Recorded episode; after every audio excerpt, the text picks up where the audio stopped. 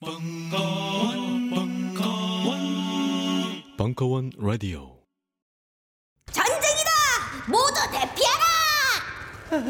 이 스마트폰 주인은 왜 맨날 전쟁만 하는 거야? 스마트폰으로 매일 전쟁만 벌이고 계시다고요? 이제 카카오 페이지를 열어보세요. 재미있는 만화와 소설들을 평화롭게 즐기실 수 있습니다. 지금 바로 구글 플레이 스토어와 아이폰 앱 스토어에서 다운받으세요. 카카오 페이지. 스마트폰의 바이블 벙커원 어플이 대폭 업그레이드 되었습니다. 강좌 및 강의별 결제 기능 탑재 멤버십 회원이 아니라도 벙커원 동영상들을 골라볼 수 있는 혁신. 바로 확인해 보세요. 각종 사회 비리와 거짓말에 처절한 똥침을 날려온 딴지일보가 마켓을 열었습니다. 기자들이 검증해 믿을 수 있는 상품들을 은하계 최저가로 판매하여 명랑한 소비문화 창달에 이바지할 딴지마켓. 이제 신뢰를 쇼핑하세요. 주소는 마켓.딴지.com.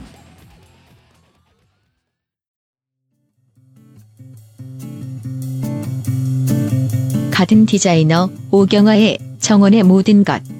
일부 2015년 5월 2일 강연.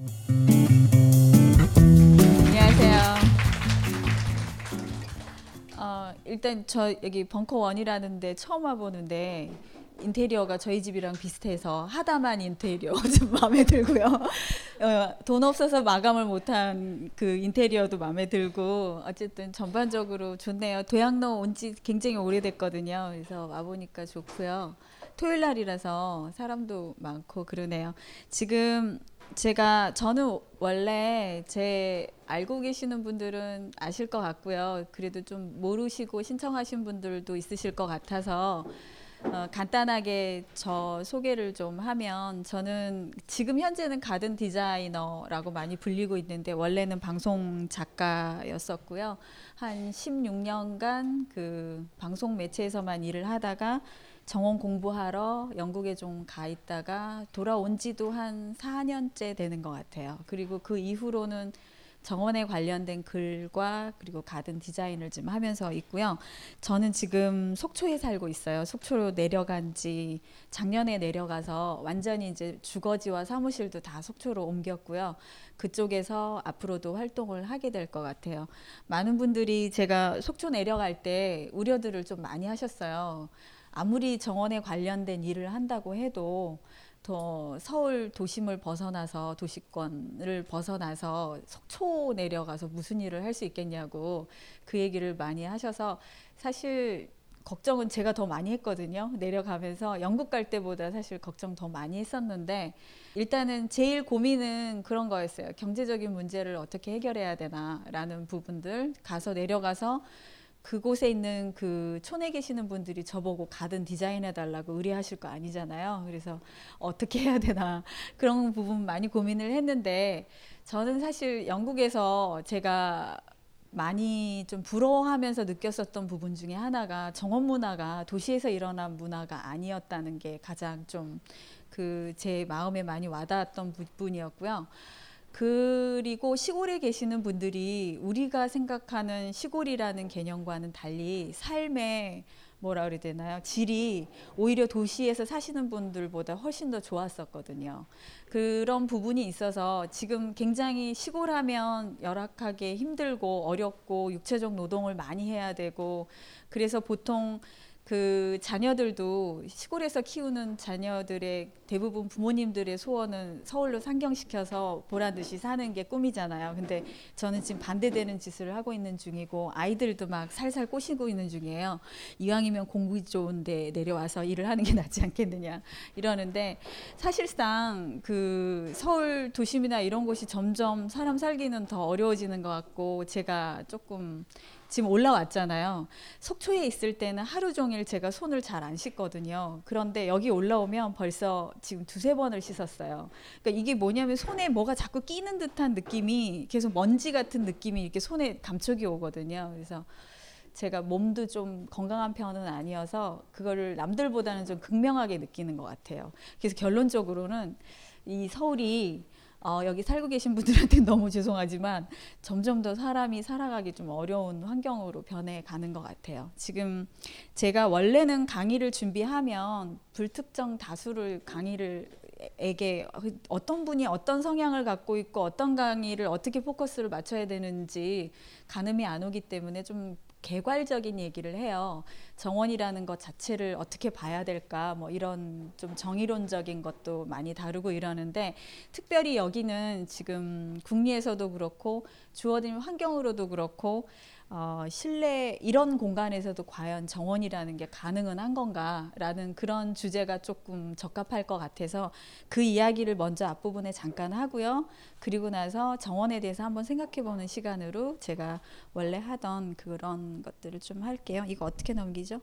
네, 넘어갔고요.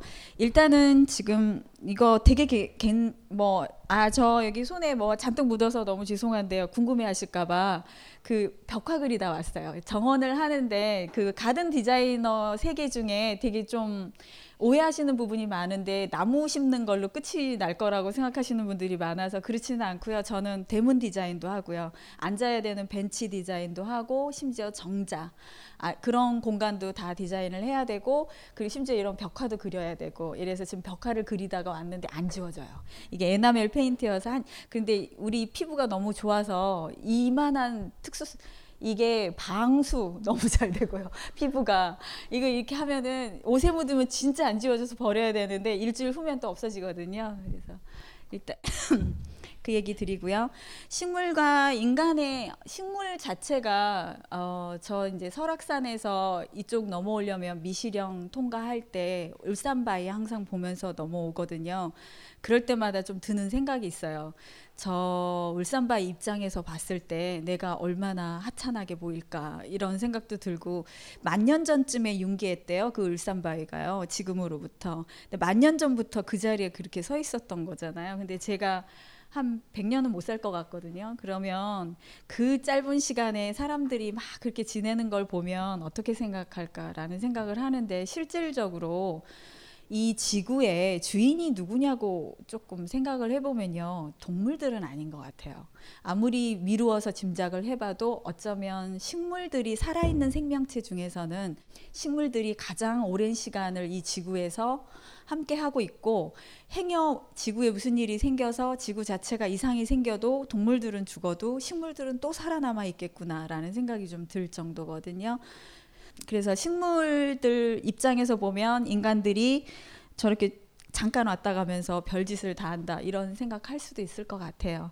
근데 식물과 인간의 역사를 보면 일단은 먹을거리의 원천이 식물이라고 봐야 되고요.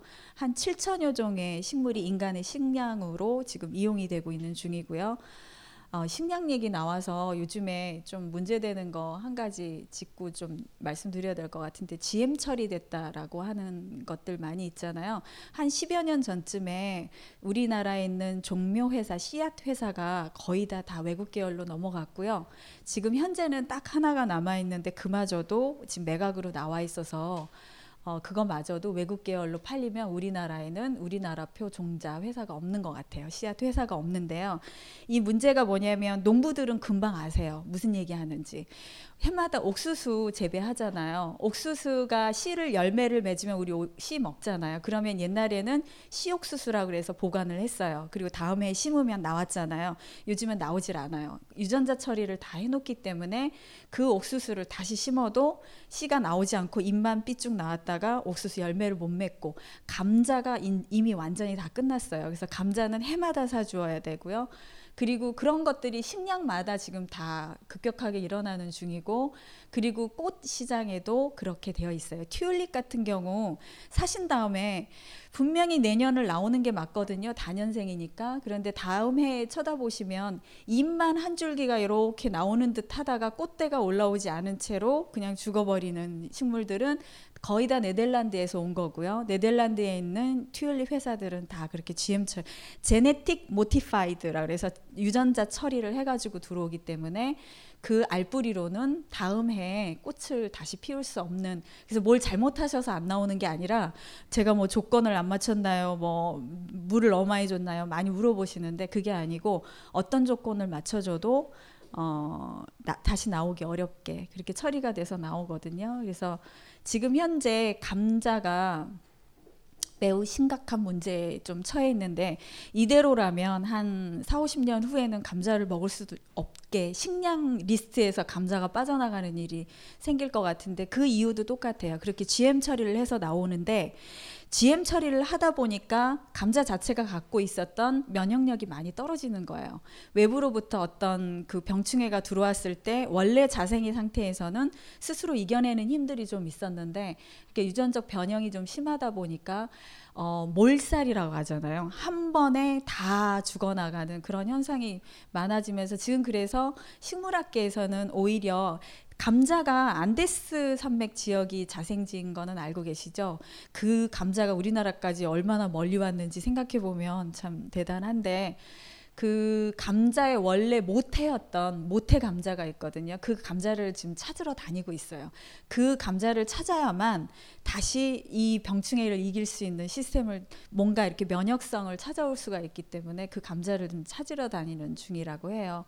그 영화 보면서 저는 그 인터스텔라 보는데 첫 장면이 올해 옥수수 농사가 끝났어. 멸종이야 유일하게 남았었던 그 얘기가 저는 그거 아마 인트로였기 때문에 그냥 훅 지나가셨을 텐데 나중에 영화 한번 다시 보실 기회 있으면 그래서 선생님들이 그러잖아요. 너같이 이렇게 공부를 잘하는 애들이 농부가 돼야지 왜 쓸데없이 우주에 관심을 갖느냐라고 해서 그래 맞지 그거야 이렇게 얘기했는데 이런 식으로라면 정말로 이제 슬슬 우리한테 식량이었던 식물들이 점점점 사라질 것이고 결국은 뭐 이제 지구 전체가 좀 살기 힘든 행성이 되지 않을까 싶어요.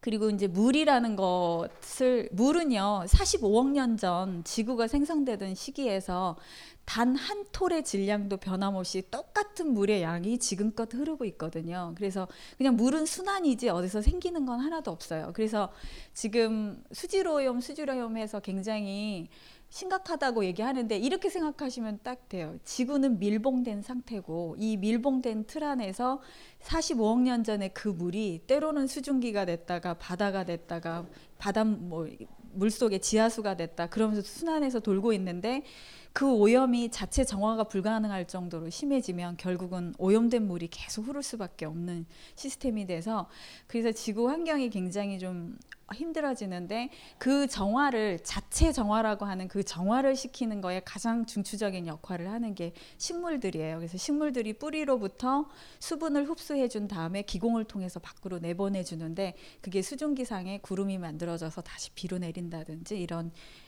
역할을 하고요. 지구가 자전하고 있잖아요.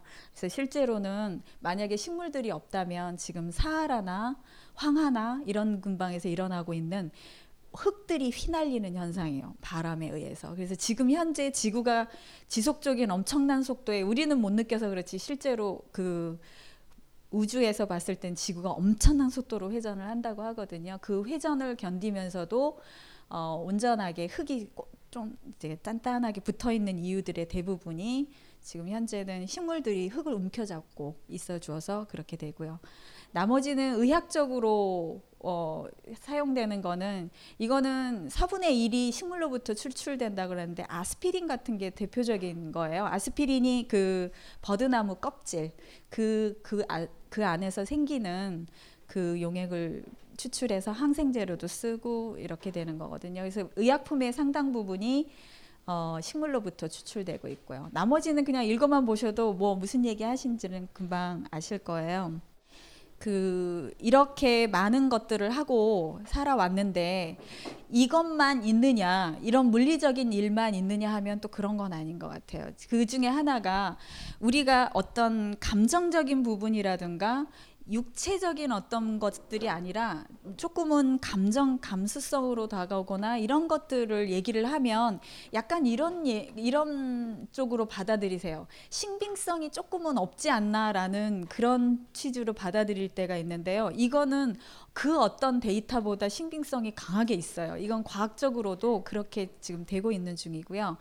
그 가드닝이 일으키는 육체적 정신적 웰빙 효과라는 게 있는데 이거를 지금 어떻게까지 지금 되고 있냐면요. 이게 지금 보면 병원이에요. 병원인데 병원 환자가 입원해 있는 입원실 안에서 창문을 통해서 예를 들면 풀이 우거져 있거나 정원이 되어 있는 것을 보게 될 경우 회복기에 있는 환자들의 경우에는 진통제 투과량이 반 이상으로 준대요.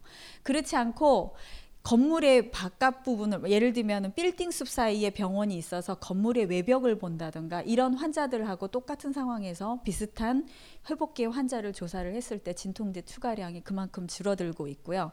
그래서 요즘 최근에 그 호주나 영국이나 이런 나라들 좀 땅이 괜찮은 그런 나라들에서는 병원을 빌딩으로 올리지 않고 단 그 단독 주택 형태로 만들어서 정원과 병원이 같이 가게끔 하는 그런 병원의 형태가 지금 여기 보시는 것처럼 이게 지금 뉴질랜드에 있는 메디컬 센터인데요. 얼핏 보기에는 메디컬 센터라고 보기가 어려울 정도로 단독 주택에서 어, 생활하는 것처럼 보이게 회복기 환자들한테는 이만큼 중요하다는 거죠. 그래서 뭘 보느냐, 실제로는 거기를 안 걸어도 된대요.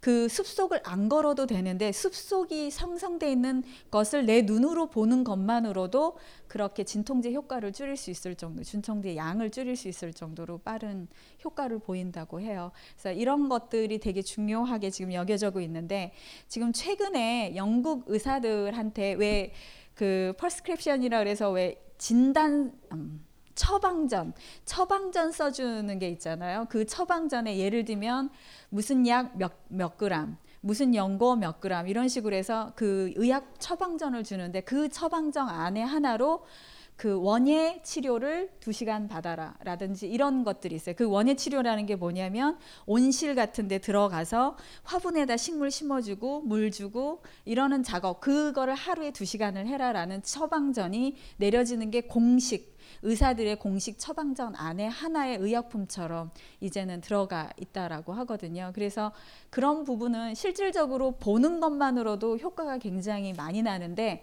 이거를 몸을 움직여서 하는 거는 그 효과를 배가시킬 정도로 굉장히 큰 효과를 보고 있어서 이거는 제가 한 얘기가 아니고 과학을 굉장히 중요하게 여기는 과학 분야에서 스스로들 검증한 거기 때문에 원예 활동 효과라고 하는데요.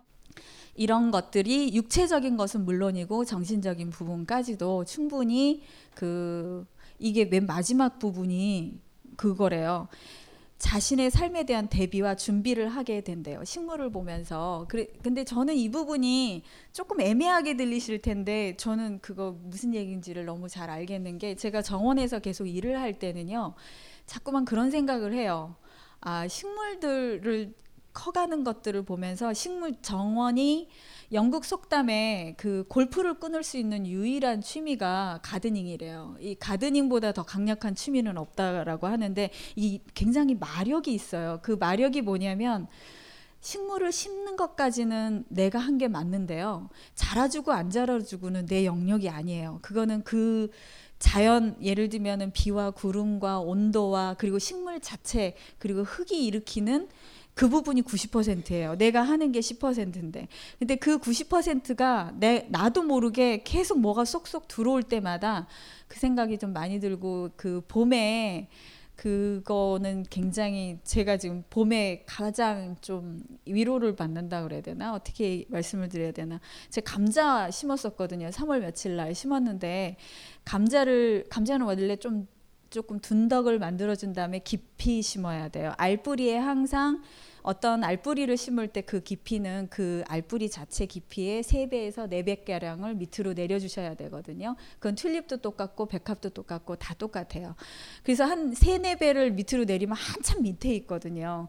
이게 뚫고 올라올 때 늘 걱정이 돼요. 뚫고 올라올 수 있을까? 이게 굉장히 무거운데? 라고 하는데 그게 뚫고 오는 순간에요. 이 새싹이 보이기 전에 작용이 하나가 있어요. 그게 뭐냐면 지진이 난 듯이 그 주변이 쩍쩍 갈라져요.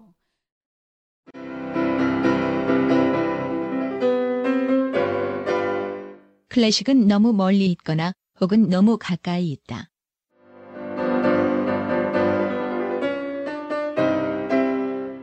재수 없는 천재주의 예술사관이 아닌 시대 속 존재로서의 클래식 음악사. 지휘자 겸 피아노 박사의 실연과 함께하는 퍼포먼스형 강좌. 시대 정신과 음악 양식 모두를 아우르는 입체적 이해.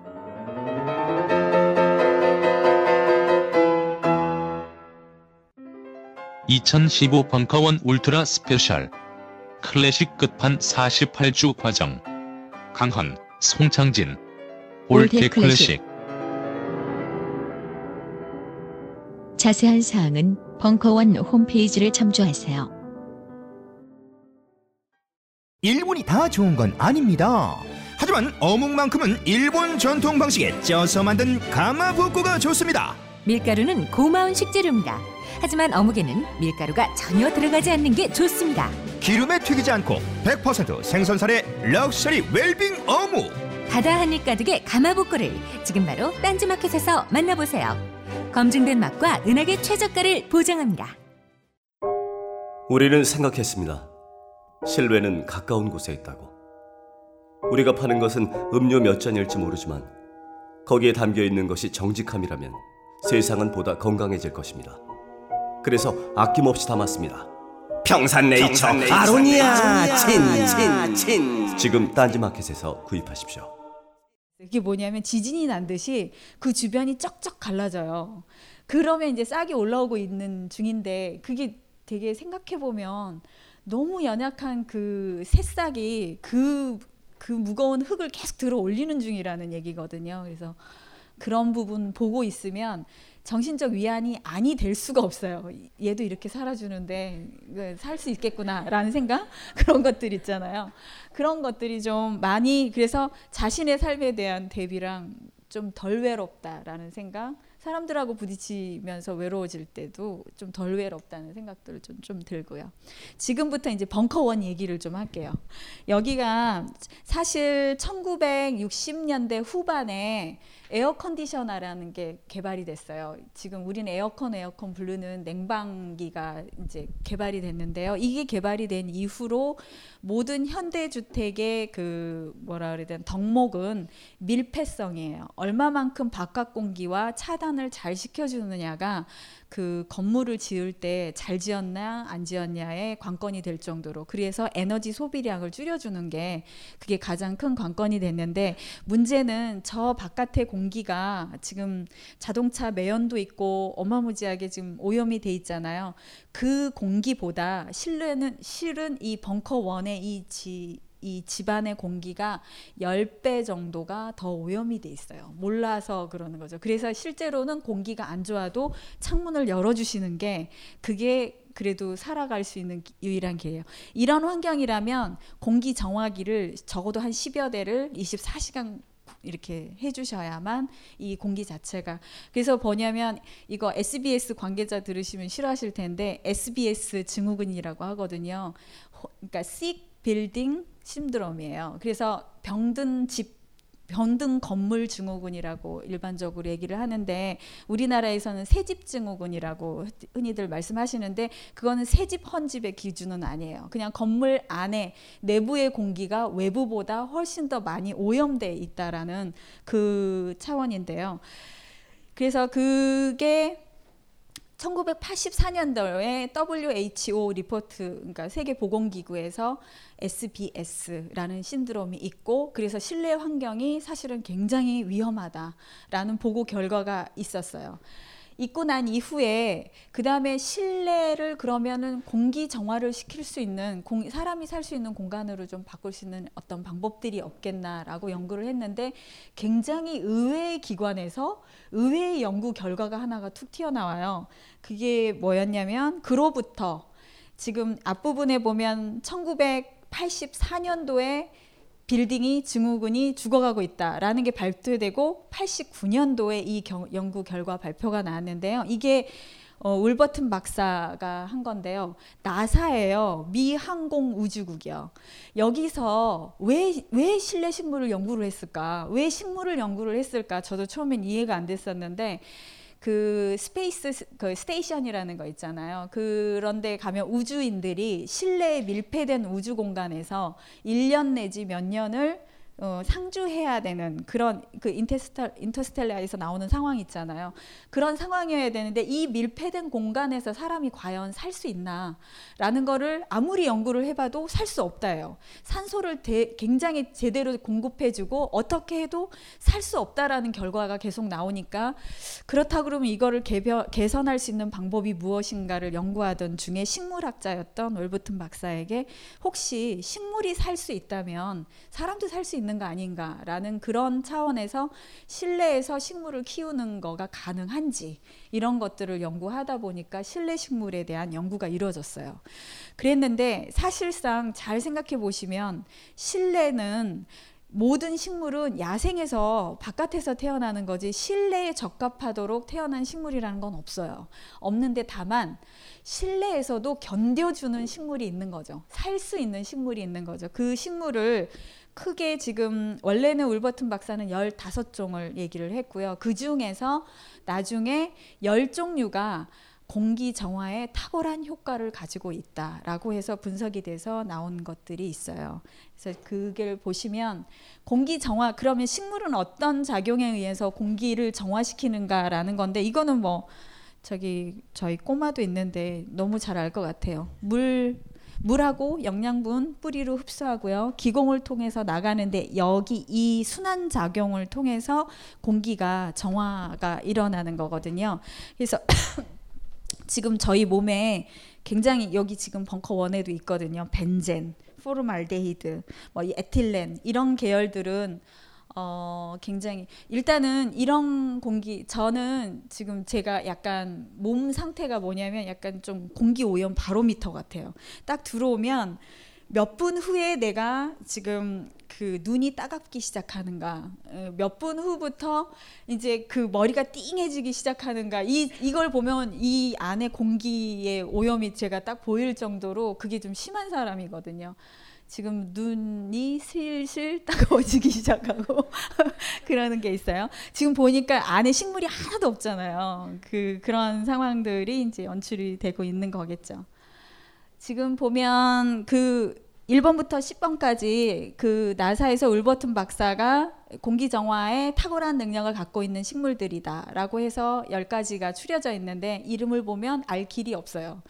그 저 식물 식물은요 우리끼리 부르는 이름이 있어요. 그거를 common name이라 그래요. 그 진달래 이 진달 우리는 진달래라고 부르지만 공식 학명은 rhododendron이에요. 그러면 우리나라가 아무리 진달래라고 부르고 싶어도 일종의 주민등록증 상에 있는 공식 이름을 사용해 주지 않으면 다른 나라 사람들은 그 식물을 무엇을 뜻하는지를 알 수가 없거든요. 그래서 식물 학명이 굉장히 중요해서 식물을 저 학명으로 기억해 주는 것들이 이제 우리도 몸에 좀 익어줘야 돼요. 근데 가까운 일본 같은 경우만 하더라도 조그마한 원예 시장에 가서 식물 한 포기를 사도 거기에 레이블이 이렇게 장착돼 있는데 그 안에 자기 우리끼리 부르는 이름도 분명히 써져 있지만 예를 들면 뭐 진달래든 봉선화든 이렇게 써 있지만 그 뒤에 이렇게 보면 공식 식물 학명을 반드시 넣어주게 돼 있는데 우리는 식물 시장에 가면은 그 명찰이 일단 없죠. 있는 것도 있지만 거의 대부분이 없어요.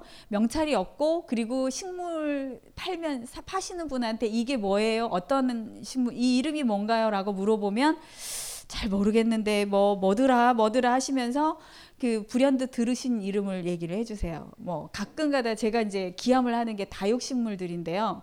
다육식 아침 이슬이래요. 그래서 다육식물 이름이 아, 아침 이슬이라고요? 이거 뭐 그런 거 있잖아요. 그 지는 노을 막 이런 식으로 이름이 넣어져 있어요. 그래서 제가 아니 이거를 식물 이름으로 이렇게 하시면 좀 곤란하시지 않냐고. 왜냐하면 그거는 뭐냐면 다육식물이 최근에 들어온 식물이에요. 우리나라에 최근에 들어오다 보니까 이름들이 다 이래요. 이거 어떻게 읽고 어떻게 하겠어요. 그러니까 이게 공부를 하실 시간과 여력이 안 되시니까 그냥 최근에 제일 웃긴 사례가 그래. 이쁜이래요. 제가 이 식물 이름이 뭐냐고 물었더니 이, 이쁜이인데 이쁜이 이래서 이쁜이 이쁜이인가 정말 이해가 안 돼서 집에 와서 찾았어요. 아이포메라. 그러니까 아이포메라는 공식 학명을 발음하기가 어려우시니까 이쁜이 이쁜이 이렇게 돼서 그렇게 부르시더라고요. 그래서 사실은 어려우시겠지만 외우시라는 게 아니고요. 글자를 여러 번 반복해서 보시다 보면 외우거나 읽으실, 읽으실 수는 없어도 그거가 무엇인지는 대강 감이 와요. 그런 것처럼 아레카라고 써 있는데 모든 학명은 그 린넨이라는 스웨덴의 내과 의사 겸 원래는 의사였는데 나중에는 식물학 교수가 되신 그 린넨이란 분이 작명법이라는 걸 개발을 해서 우리 이름하고 똑같아요. 하나가 성이고 하나가 자기 공식 이름이에요. 그래서 genus species 이렇게 가는 그 두 개로 구별되는 이 이명법, 작명법을 개발을 해서 저기도 지금 저렇게 쓰여 있는데요. 그 이름을 조금은 우리도 정착을 빨리 해야 이게 식물 시장도 급격하게 발전을 할 수가 있고요. 그런 것들이 좀 필요해요. 그래서 그런 부분들 나중에 지금 현재 우리나라 시장에 안 돼 있으니까요. 식물을 사 갖고 오시면 인터넷에다가 비슷한 특징을 키워드를 넣어 보면 그와 비슷한 이미지 사진들이 쭉 드러나요. 그럼 그 중에서 공식 학명을 알고 계신 분들이 올린 시, 사진이 있어요. 그러면 클릭해서 들어가 보면 학명을 익히실 수가 있어요. 그러면 사갖고 오신 데다가 레이블 조그만한 거에다 그 공식 이름을 써주셔서 꽂아주시면 매일 물 줄 때마다 저 이름을 한 번씩은 보시게 되거든요. 그래서 그렇게라도 기억을 해주시면 좋을 것 같아요. 지금부터 그 제가 지금부터 그 나사에서 골랐다는 열종의 실내 식물 중에 지금부터 보여드리는 식물 중에 안 보신 식물이 있을 리가 없어요. 왜냐하면 저거는 그 개업 선물로 가장 히트를 치고 있는 부분이기 때문에 안 보셨을 수가 없어요. 아레카 야자라고 해서 굉장히 그 원래 자생지는 마다카스카라는 곳이고요. 아열대 식물이고요. 실내 식물 중에 우리나라 수종은 단 한 개도 없어요. 그러다 보니까 실내 식물 중에 지금 그 개업하면 선물로 들어오는 리본 달려서 들어오는 식물들 있잖아요. 그 식물들이 다 여기에 포함되어 있는데 그 식물들은 우리 눈에는요. 안 예뻐요. 예쁠 수가 없어요. 왜냐하면 우리는 저런 식물을 보고 자란 적이 없어요. 미적 기준이라는 것도 내가 그동안 무엇을 보고 무엇을 예쁘다고 생각했는지에 따라서 미적 기준이 달라지는 건데요. 저거는 거의 다 대부분이 잎이 넓은 식물은 아마존 유역에서 온 거고요.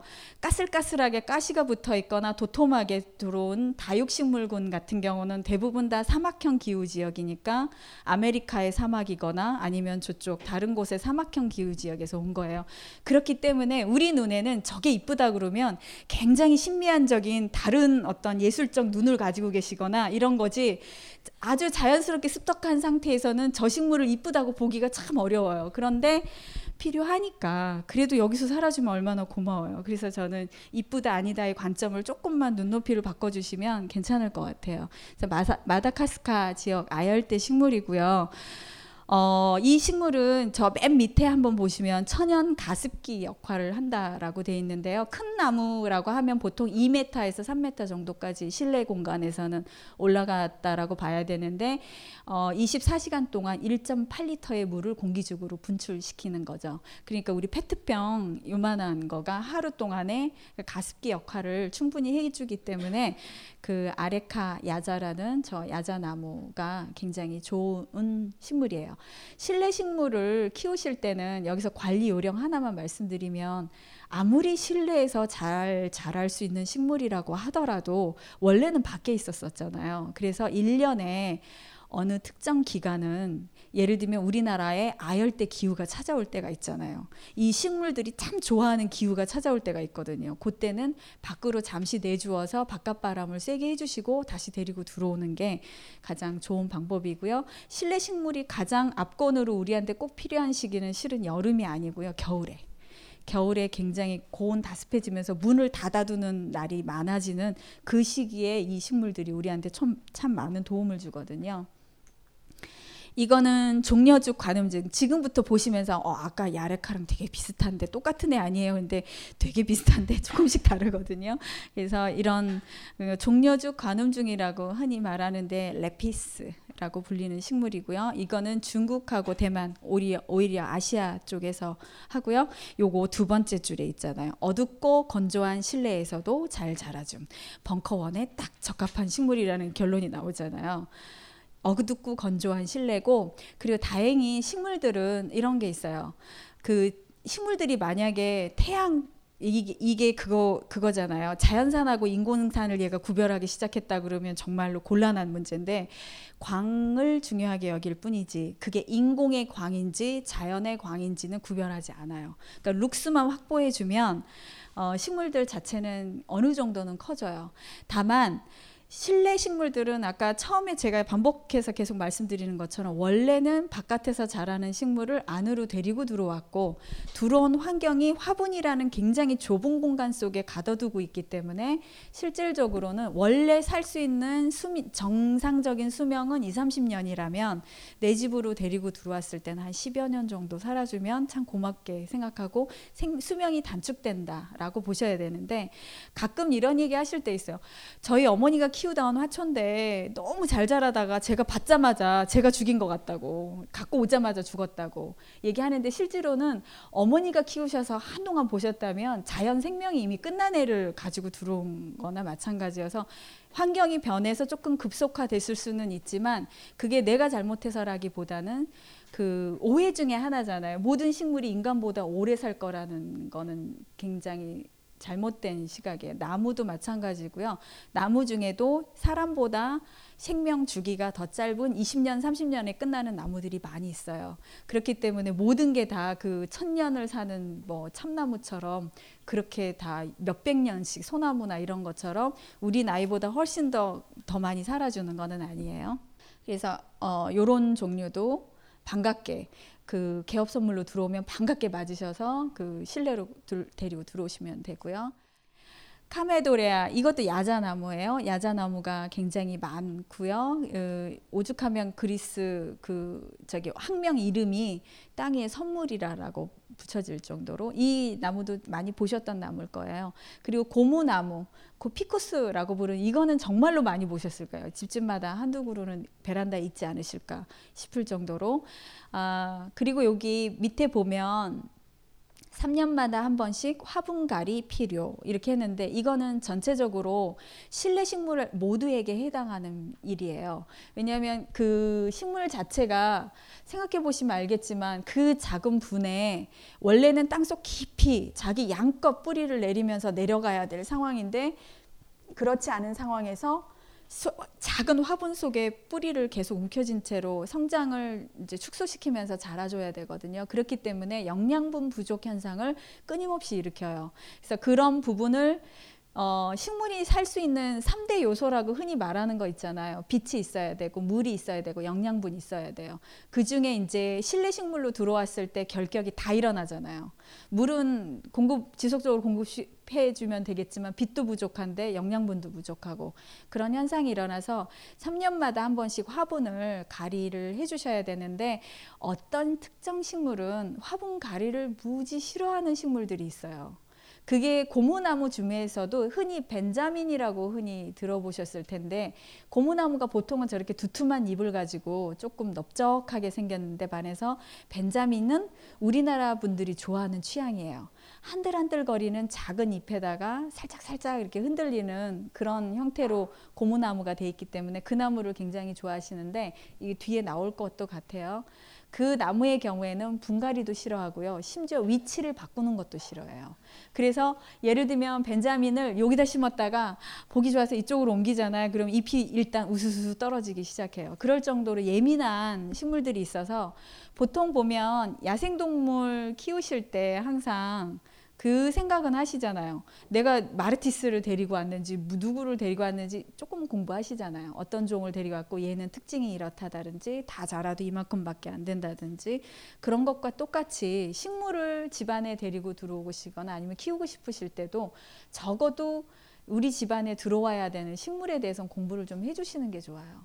그래서 이 식물은 도대체 키가 얼마만큼 자라는 건지 분갈이는 얼마 정도에 해주는 게 좋은 건지 극도로 싫어한다든지 뿌리를 건드리는 것을 싫어하는 식물들이 있어요. 가지치기 같은 경우 대부분의 식물들은 가지를 쳐주면 굉장히 잘 더 왕성하게 그 뻗어 나가는 특징이 있는데 예를 들면 매화 이런 종류들은 가지치는 거 굉장히 싫어해요. 이 잘려 나가면 그 자리에서 새로 막 움터야 되는데 시름시름 앓거든요. 그런 것들이 서로 식물마다 다 똑같지는 않으니까 어, 벤자민 나왔는데요. 이 벤자민 많이 보셨잖아요. 이 벤자민은 만약에 시, 그 자리에다 딱 뒀는데 잘 자란다 그러면 움직이지 마시고 계속 그 자리에 거기서 살짝 틀기만 해도 싫어하는 식물이기 때문에 잘 해주셔야 되고요. 어, 호, 호수가 자생, 자생지라고 오타 났는데 호주예요. 호주가 자생지고요. 동남아시아권에서도 있고요. 어, 잎이 매우 민감해서 볕이 잘 들지 않거나 화분을 옮겨 주었을 경우에 시들어서 잘 떨어진다라고 하고요. 그다음에 그 톡신이라는 공해 물질 제거에 탁월하다 라는 것들이 지금 보이죠. 그리고 요거는 행운목이라 흔히 말하는 드라세나 드라세나 종류의 그 식물들인데요. 만물이 소생하는 봄을 맞아 벙커인들이 바람하지 않았던 1개월 수강권이 수줍게 태어났습니다. 한 달간 벙커원의 모든 강의를 제한 없이 시청하실 수 있는 수강권입니다. 그간 찜해놓았던 강좌들을 향해 고고싱. 1개월 수강권은 어플 전용과 PC 전용이 따로 있습니다. 자세한 사항은 벙커원 홈페이지를 참고하세요. 안녕하세요. 딴지마켓 조립 PC 전문 업체 컴스테이션의 이경식입니다. 혹시 알고 계십니까? 용산 선인상가에 빛나는 1층 130호. 제 머리 때문에 빛나는 건 아니고요. 저희 컴스테이션이 여러분들을 기다리고 있는 곳입니다. 2014년 가을 저희 컴스테이션은 전국의 컴퓨터 호객님들을 탈출시켜 주기로 결심했습니다. 더 이상 용산에서 어리버리하게 돌아다니지 않아도 될 우리 딴지스를 위해 신뢰와 정직함으로 컴스테이션이 선인상가 1층 130호에서 여러분들을 기다리고 있겠습니다. 친절함이 무엇인지 경험해보고 싶으신 분들은 주저하지 마시고 놀러오세요. 마음을 담아 설명드리겠습니다. 전국의 딴지스들이 엄지손가락을 치켜 세울 때까지 최선을 다하겠습니다. 지금 당장 궁금하시거나 나오시기 부끄러우신 분들을 위해 휴대전화도 개방해 놓겠습니다. 011-892-5568번 전화 주십시오. 고맙습니다. 컴스테이션은 조용한 형제들과 함께합니다.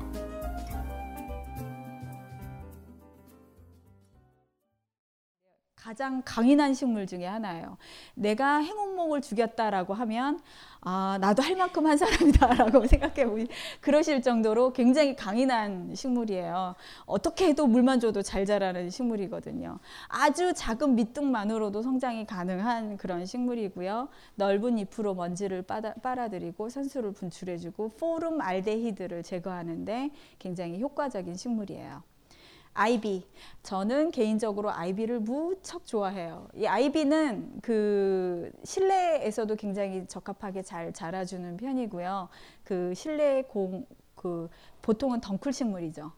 틀어서 올라가는데 지지대를 세워주면 틀어서 올라갈 것이고요. 그렇지 않다 그러면 상공에 띄워서 밑으로 내려질 수 있게 이렇게 구성을 하시면 이런 뭐 스피커는 안 되지만 어떤 삭자 위나 이런 데서 내려뜨려서 심을, 심어도 굉장히 좋은 그런 식물들이에요. 보스턴 고사리, 보스턴 고사리라 이것도 많이 보셨을 거예요. 이건 실내용이에요. 외부에서 자라는 외부 환경 우리나라에서 고사리 잘 자라는 건 우린 고비라고도 많이 부르고 그런 종이 있는데 그거는 외부로 내 주어야 되는 종이고요. 이 보스턴 고사리 쪽은 그 실내로 데리고 들어와도 좋아하는데 저기 맨 끝에 빛을 좋아하기 때문에 아 이런 게 있죠.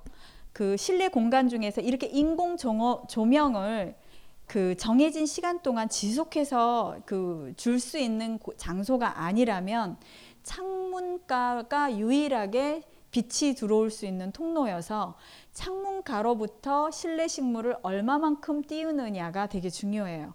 가장 중요한 거는 가장 옆으로 바짝 붙여주면 좋은데 이때 또 잠깐 주의하셔야 될 게 겨울이 되면 창을 통해서 추위가 제일 많이 들어오거든요. 그렇게 해서 너무 가까이 바짝 붙여놔 주시면 동상을 입어서 어, 오히려 식물한테 해를 줄 수도 있기 때문에 근데 보통 저희 그 정원사들끼리 위스덤이라 그래서 왜 그 내려오는 격언 같은 거 있잖아요. 그 격언에 의하면 어디까지가 실내 식물을 키울 수 있는 공간으로 가능하냐면 정상적인 상태에서 신문을 펼쳤을 때 신문을 읽을 수 없는 장소 있죠. 어두워서. 그런 장소에서는 식물 성장도 불가능해요. 식물을 그러니까 신문을 자유롭게 읽을 수 있는 정도의 조명이 들어오거나 빛이 들어오는 장소라면 식물을 키울 수 있다. 그렇게 그렇게 판단하시면 좀 쉽게 판단하실 수 있고요. 이 보스턴 고사리 같은 경우는 습기가 많 습, 잎 자체에서 습기를 되게 좋아해요. 그래서 분무기로 잎에다 분사를 해주면 굉장히 좋아하는데요. 아까 이거 식물 관리 요령 제가 하나만 말씀드리면 이런 종류 있잖아요. 고무나무. 고무나무가 식물에 대해서 공부를 특별히 많이 안 하셨어도 식물이 타고난 형태를 바라보면 식물의 케어 방법이 나오는 경우가 되게 많아요. 그 중에 하나가 지금 피쿠스 같은 경우는 두툼하면서 맨질맨질거리는 특징이 있잖아요. 이런 특징이 있는 거는 빛을 반사시키는 중이에요. 그리고 빛을 흡수하지 않고 그렇다 그러면 빛을 왜 반사까지 시킬 지경까지 만들었냐라고 생각해 보면 굉장히 뜨거운 날씨가 자생지라는 결론이 나오거든요. 그래서 이런 경우에는 잎에다가 지속적으로 수증기가 습기가 굉장히 많은 지역에서 고무나무를 키우게 되면 자연히 죽을 수밖에 없는 그런 거고요. 보스턴 고사리 같은 경우는 반대의 경우예요. 잎이 굉장히 물기를 먹으면서 하늘하늘 거린다든가 상추 생각하시면 더 좋아요. 이렇게 하늘하늘 거리는 그런 식물들은 습기를 굉장히 좋아하는 거예요. 그래서 그 자, 적합한 장소로는 아까 고무나무 같은 경우는 햇볕이 잘 들어오는 건조한 공간인 거실이 가장 적합한 건, 공간이라면 보스턴 고사리 같은 이런 식물들은 목욕탕에 햇볕 창문이 뚫려 있는 목욕탕 그 자리가 가장 좋은 적합한 장소가 되는 거죠. 왜냐하면 샤워하고 난 다음에 습기가 지속적으로 내려오기 때문에 그런 것들이요. 그 다음에 스파티필름 이거는 갖고 계시는 분들 집집마다 하나 쯤은 있지 않을까요? 그래서 한 개의 식물이 10제곱미터 공간을 정화시킨다. 저거 한 개가. 저거 한 개가 10제곱미터니까 이거 평방미터 이거 평으로 우리 평으로 갖추면 3.3평 정도 돼요. 그러니까 요 식물 하나가 3.3평의 공간을 정화시키는 벤젠이랑 포르말데히드를 제거시키는데 탁월한 효과를 가지고 있다. 백합처럼 생겨서 재배 그 외래종 백합인가라고 오해하시는 분들인데 전혀 관련이 없는 식물이고요. 그리고 대신에 그 식물 식물들은 이 식물만 그런 거는 아니에요. 모든 식물들이 잎에 특히 이제 대나무 갈대 종류가 굉장히 큰 크게 이렇게 돼 있는데요. 잎을 자세히 현미경으로 들여다보면 갈고리 같은 가시들이 있어요. 일반적으로는 그 가시가 눈에 안 보이니까 잎이 여기를 스쳤을 때 왠지 쓰라린 듯한 느낌만 살짝 드는데요. 사실은 아주 극명하게 확대해서 보면 수백 개의 갈고리가 여기를 훑어낸 거거든요. 그래서 가, 예를 들면은 대나무 숲에 가서 혹은 갈대 사진 찍는다고 이렇게 대나무 숲에 가서 찍어봐 막 이러면서 그 대나무를 건드렸다던가 이러면 왠지 집에 와서 이제 따끔따끔따끔 이 팔이나 노출된 부분이 그러는 경우가 있는데 식물 자체에 방어 능력이 다 있어요. 그렇기 때문에 보통 보면 그 외국에서는 영국 같은 나라 식물 정말 좋아하고 왜 아이들 교육할 때도 식물 교육 굉장히 많이 시키지만 식물을 만지라고는 안 해요. 왜냐하면 그게 만져서 식물한테 해를 줘서 그런 게 아니고요. 실제로는 인간이 해를 받아서 지금 만지지 말라는 거거든요. 그래서 이렇게 어 예쁘다 하면서 이렇게 훑고 지나가는 거 갈대 숲을 막 이렇게 어 예쁘다 이러면서 영화 CF 찍듯이 이렇게 하고 가시면 집에 돌아오셔서 여기 다 소독하셔야 돼요. 그럴 정도로 아프시거든요. 그래서 그런 식물을 이렇게 스스럼 없이 이렇게 만지는 행위가 어 이렇게 하고 싶지만 그래도 좀 아는, 아는 식물만 그렇게 해주시는 게 좋아요. 이제 실내 가든 저는 이제 그 제 정체성에 대해서 혼란스러워 하시는 분들이 간혹 있어요. 저 사람이 정원상가? 원예에 대해서 이렇게 많이 얘기하는 거 보니까 정원상가 뭐 어, 어떤 사람인가? 아니면은 공식 명칭은 가든 디자이너라는데? 이렇게 헷갈려 하시는데 사실 가든 디자인 분야는 원예라는 그 식물의 케어 부분을 정확하게 알지 않고 디자인을 하면 그 아무리 예쁘게 꽃밭을 조성해 드리고 아무리 예쁜 정원을 만들어 드려도 1, 2년 후에 잡초가 우거져 있고 저를 이제 원망하는 클라이언트를 만나게 돼요. 대체 나는 정원 정원이라면 이제 넌덜머리가 난다고 이렇게 얘기하실 정도가 되거든요. 그래서 원예에 대한 조금은 깊은 지식을 바탕으로 해서 디자인을 넣었을 때 정원이 지속 가능하게 몇 년 후에도 계속 지속적으로 잘 살 수 있는 그런 것들을 디자인할 수 있어서 제가 어, 공부하다가 중간에 영국 큐가든이라는 곳에 가서 한 1년간 인턴 정원사로 일을 좀 했었어요. 식물을 너무 모르니까 도대체 식물을 어떻게 써야 될지를 몰라서 그 부분을 공부를 하다 보니까 제가 그 두 개가 합성된 영역으로 지금 온 거예요. 그 가든 디자인 분야거든요. 조경이라는 분야가 따로 있어요. 또 디자인에 조금 더 중점을 둔 그런데 저희 같은 경우는 원예와 식물에 대한 디자인 부분이 다 합성된 가든 디자인 분야에 좀좀와 있고요. 일단은 요거는 이제 베란다나 이 실내 공간도 마찬가지인데요. 그냥 아주 단순하게 디자이너로서 권해드리는 디자인 요령이에요. 제일 이제 힘든 디자인이 힘든 디자인이 아니라 디자인이 아닌 경우가 뭐냐면 선물 받은 난이 있어요. 난 항아리 이렇게 되고 또 어떤 날은 내가 좋아서 테라코타 분을 구입을 했어요. 그리고 어떤 날은 이게 어, 빨간색 화분이 이뻐서 유약 바른 그 화분을 또 이제 가다가 문득 충동 구매를 했어요. 그걸 베란다에 다 늘어놨어요. 꽃은 꽃대로 위가 다 다른데 화분도 모양이 다 제각각이에요. 어떤 건 호리병, 청자도 있고 백자도 있고 이런 경우는 어떻게 해도 디자인이 안 풀려요. 이거는 할 수가 없어요. 이럴 때는 차라리 무슨 방법이 좋으냐면 차라리 스티로폼을 가지고 오세요. 그 저기 택배용 스티로폼 상자 있잖아요. 흰색. 그거를 그냥 일렬로 쭉 놓으시는 게 훨씬 디자인을 잘하신 거예요. 그 이런 거죠. 그러니까 디자인의 제일 중요한 것 중에 하나는 그 아까워서 못 버리시면 이게 이제 영원히 극복 못 하시는 거예요. 그래서 과감하게 어, 죄송하지만 버리셔야 그 다음에 버리고 제가 택배 상자 무, 그러니까 알아봤더니 3천 원이래요. 깊이도 당해, 다양해요. 색상이요. 제가 에나물 페인트 발라봤더니요. 눈 깜짝 같아요. 초록색으로 쫙 발랐더니 그 너무 괜찮거든요. 그래서 중요한 거는 테라코타 분이면 테라코타. 청자 백자였으면 청자 백자. 지속적으로 화분을 통일하는 게 굉장히 중요해요. 만약에 화분을 통일을 못하면 색상만이라도 통일을 해주시는 게 좋아요. 모양은 여러 가지가 있다 하더라도 코발트 블루로 간다든가 아니면 빨간색으로 간다든가 아니면 저 뒤에 지금 드럼, 드럼 오일통 같은 경우 있잖아요. 저것도 굉장히 화분으로서 훌륭한 역할을 해주어서 제가 디자인한 순천만 정원은 화분을 다 저 오일 드럼통을 썼거든요. 저 오일 드럼통의 색상이 굉장히 페인트 칠이요 보통 페인트 칠이 아니에요. 잘 벗겨지도 않고요. 그게 분체 도장을 한 거라서 불에도 잘 안 타요. 그럴 정도로 페인트 칠이 잘, 굉장히 잘 돼 있어서 그리고 그 위험품이어서 그 유해 성분을 담고 있기 때문에 눈에 잘 띄라고 색깔도 알록달록 엄청 예쁘거든요. 그런 것들을 씻어서 잘 정제를 시킨 다음에 저거보다 작은 사이즈도 있어요. 윤활, 윤활유 키우는 상자라든가 오히려 그런 것들이 더 예뻐서 일단은 들쭉날쭉거리는 그 형태를 한번은 잡으시는 게 좋고요. 그리고 식물군을 되도록이면 통일해 주시는 게 좋아요. 예를 들면 제가 극명하게 말씀을 드리면 조금 전에 우리가 봤던 실내 식물들 있잖아요. 이 식물들의 대부분은 관엽이라고 해서 잎이 굉장히 큰 아마존 유역에서 살고 있는 식물들이에요.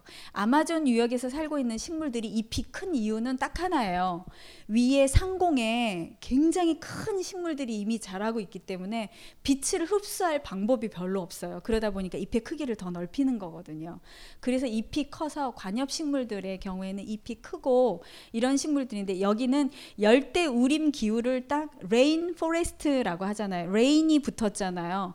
그러니까 비어. 그러니까 물을 굉장히 좋아하는 식물이라고 대부분이 다 물을 좋아하는 식물이라고 봐야 되는데 그 식물과 쌍벽을 이루는 실내 식물의 대표가 다육식물이에요. 사막 지역에서 지, 그 가시가 있거나 아니면 이렇게 도톰한 잎을 산세베리아 우리 흔히 많이 알려져 있는 그런 식물들을 여러 종을 심었어요. 그 중에는 상추도 심었어요. 상추도 있고 고추도 있고 뭐 토마토도 있고 그 옆에 다육식물 있고 그 다음에 그 옆에 관엽식물도 있고 이걸 심은 다음에 같은 시간에 꼭 일어나셔서 오전 9시경에 물을 한번 쫙 다줘요. 물에 전반적으로 물을 주고 매일매일 그 행위를 반복하시면 반드시 죽는 애가 있어요.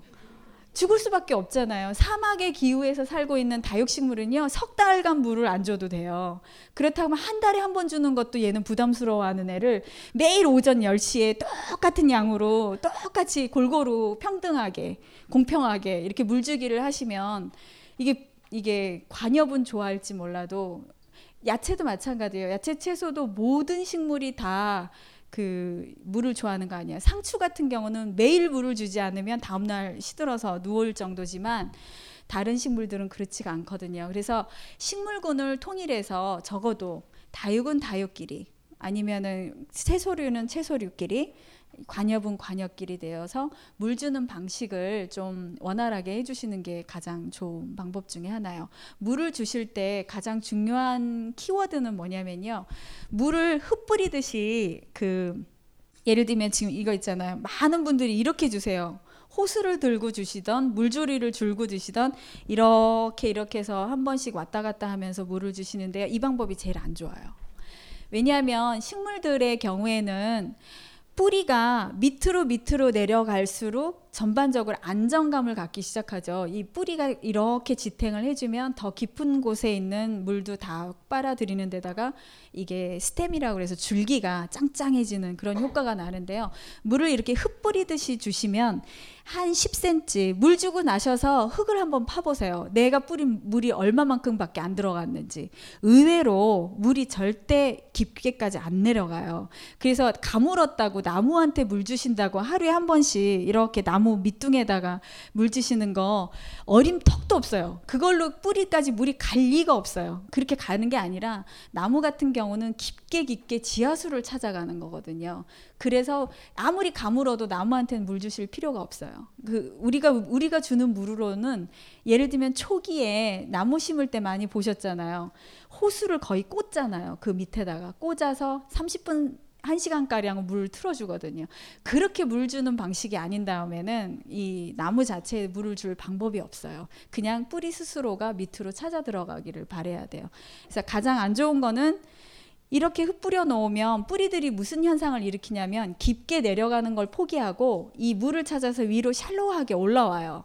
왜냐면 물이 위에 있으니까 아래 있지가 않고 그러면은 매일매일 그렇게 주면요 뿌리들이 살살살살 이렇게 위로 하면서 조금만 어, 그 약한 바람에도 꺾이거나 식물 자체가 이렇게 안전하게 튼튼하게 자라지 못하는 효과를 가져오기 때문에 물은 어떻게 주셔야 되냐면 흠뻑 젖을 정도로 완벽하게 화분을 다 적셔 주시고요.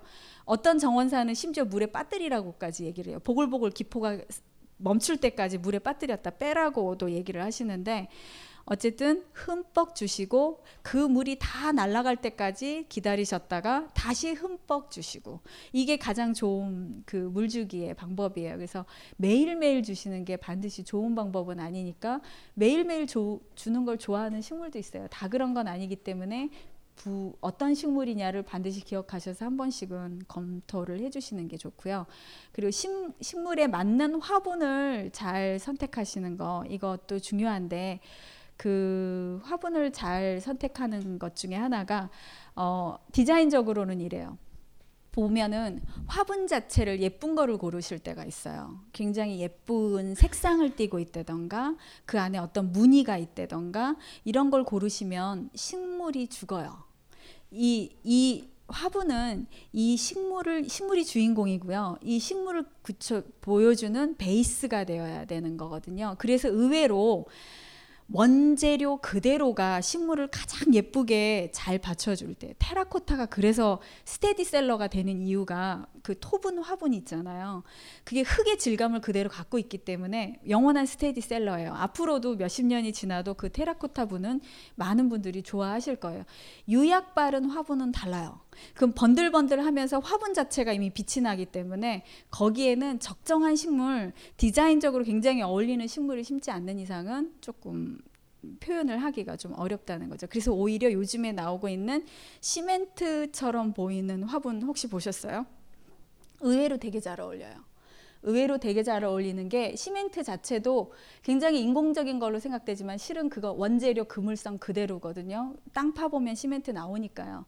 그래서 그런 것들을 잘 하시는 게 그래서 오히려 화분의 색감은 많이 줄여주셔서 식물 자체가 어떤 빛을 볼 수 있게끔 구성을 해주시는 게 그래서 스티로폼이 차라리 낫다고 제가 아까 말씀드린 게 그래서 그렇거든요.